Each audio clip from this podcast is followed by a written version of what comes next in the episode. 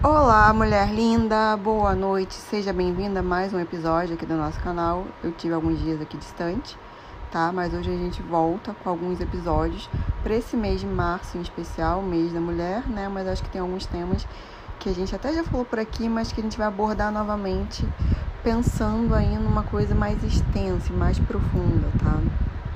Então vamos lá, quando a gente fala, né, da exaustão materna quem acompanha aqui sabe que eu trabalho com saúde mental da mulher, que eu sou especialista nisso, e eu atendo diariamente muitas e muitas mulheres que são mães e estão casadas, estão dentro né, de relacionamentos estáveis, porém ainda assim vivem uma situação como se fossem mães solos. Então é aí que a gente entra para falar sobre esse tema que é tão importante, que afeta tanto a saúde mental feminina, né? E gera essa exaustão física e emocional tá? Porque a gente tem nesse contexto que a gente chama da família nuclear, né? A família patriarcal, onde gira tudo ali em torno do homem, tá? Para quem não conhece o termo, isso vem desse girar em torno do homem. Então, o homem é o provedor, ele está ali né, realizando no mundo externo e o, o papel principal dele é justamente ser um provedor financeiro, tá? E a mulher, ela fica dentro de casa, né? No âmbito privado e ela tem como responsabilidade justamente toda a gestão da casa, a criação dos filhos. Né? Então, o homem não se relaciona emocionalmente com os filhos, né? existe essa ausência emocional, mesmo que o homem esteja ali dentro de casa, porque o papel dele é né, colocado aí dentro dessa estrutura familiar como ser apenas o provedor. Então não é à toa que a gente fala muito das gerações mais antigas e tinha-se em larga escala, né, são a maioria de fato, né, das famílias onde os pais eram presentes só fisicamente, extremamente ausentes, né? E a gente tem também aquele clássico do abandono paterno, mas eu quero falar hoje né, do esse pai presente ausente, essa negligência emocional, né? Tá aí de que isso está acarretando nas mulheres, né?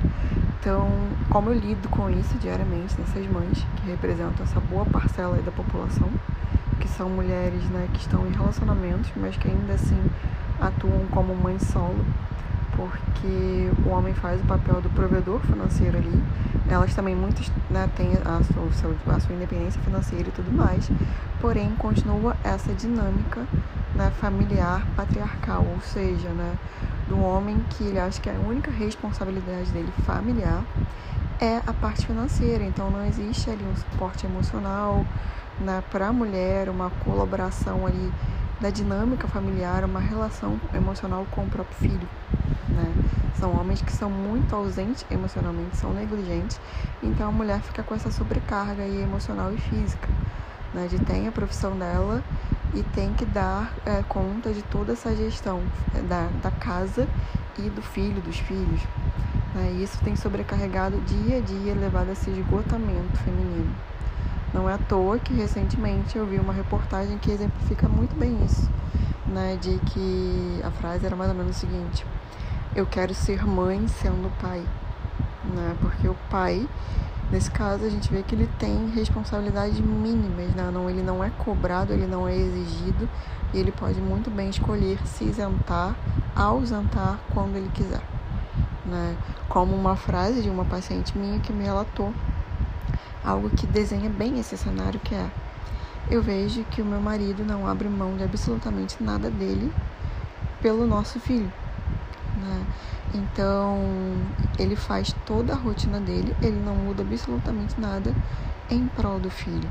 Ele não vai deixar de estar com os amigos para ficar com o filho dele, ele não vai deixar de dormir mais porque o filho dele acordou e está precisando de suporte, uma companhia, alguma coisa.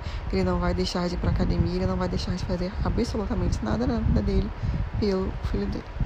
E essa é uma dinâmica muito comum na mulher linda. Infelizmente, nós ainda temos essa dinâmica aí da paternidade patriarcal que acaba gerando prejuízos gigantescos, obviamente, para a criança e sobrecarregando a mulher.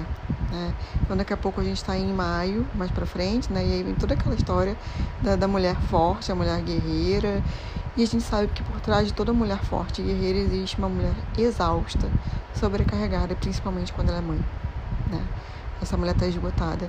Então, assim, a gente tem que parar de romantizar essa força feminina, que na verdade é uma necessidade de sobrevivência, né, pelo um abandono e uma negligência, do que outra coisa. E começar a falar com, sobre os homens e a responsabilizar os homens e chamar eles para essa conversa, né? Porque o pai não é só isso de quando existe, né? O suporte financeiro, que a gente sabe que existem milhões de casos que nem isso tem, é um total abandono de fato. Mas quando existe suporte financeiro, é só isso. Né? E as pessoas muitas vezes se enganam de que a criança não percebe porque o homem está ali presente dentro de casa e percebe. Porque eu vou também citar a frase de uma outra paciente que também já me relatou assim: ah, meu filho fala que gostaria de trocar de pai. Uma criança bem pequena, né, que relata isso. E gostaria de trocar de pai, porque o pai, tipo, praticamente ignora essa criança. Então não achem que as crianças não percebem, porque elas percebem, né?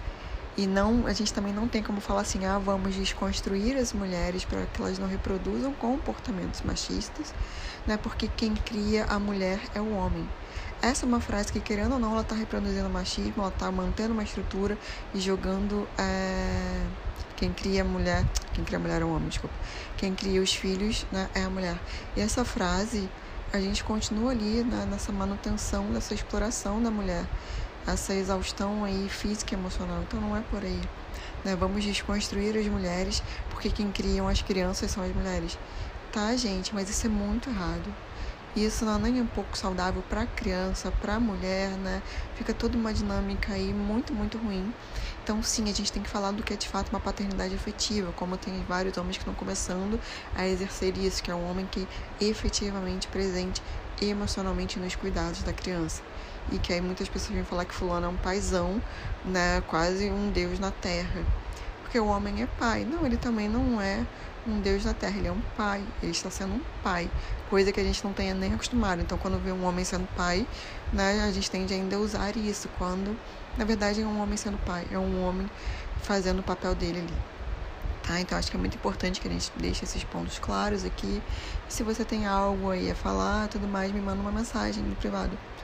Não deixa de me acompanhar lá na rede vizinha, né, no Instagram. Acompanha os meus stories diariamente, que a gente tem bastante conteúdo e fala muito sobre todos esses temas aí da exaustão feminina, né, da cobrança à perfeição que a gente coloca né, em cima de nós mulheres e outros temas correlatos. E se você estiver precisando de um suporte ou quer se desenvolver emocionalmente, também me chama lá no Instagram e na DM e agenda sua sessão de terapia online comigo.